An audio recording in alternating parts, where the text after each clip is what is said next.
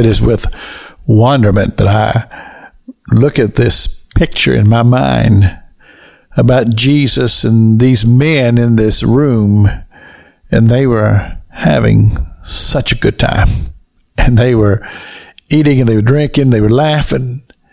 And uh, it's hard to picture that in just a few hours, Jesus would be hanging on a cross. But at that moment, there was uh, merriment and uh, such a, a, love and camaraderie uh, between uh, Jesus and these men that he loved. And uh, he wanted to spend that time with them. And he took the occasion to minister to them. And we, we read about it, how that he he took the, the towel and the and the basin and he began to wash the feet of these men. Such a symbolic thing. Because we read in scripture how the the Bible tells us that Jesus took upon himself the form of a servant. And uh, it demonstrated his love not only for those in that room, but his love for humanity. And how that he humbled himself, as indeed in just a few hours he would humble himself to go to the cross. Jesus Christ, uh, it's an amazing thing to read about him and about his ministry and about his love for those men and his love for all of humanity and his love for you and I.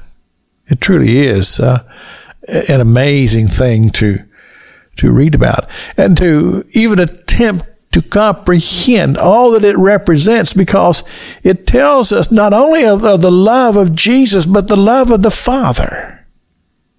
And uh, again, with wonderment, I I think about the events in that room, how that Jesus wanted to have the Passover with these men. And uh, he went through all the sacraments of the Passover. And then you read in the book of Matthew, and it says that then he took the cup. And uh, he didn't just take any cup, he took Elijah's cup. And uh, oh my goodness He's saying to them, I am the one that we've been looking for. I am the Messiah.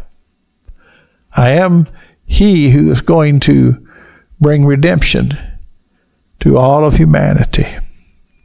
And uh, from the events of that room, in just a few hours, Jesus, Son of God, lover of all humanity, would go to that cruel cross and give himself a ransom for all the world.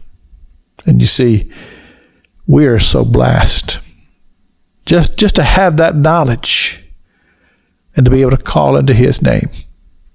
And I just say to you, if you have not, then Now's the time.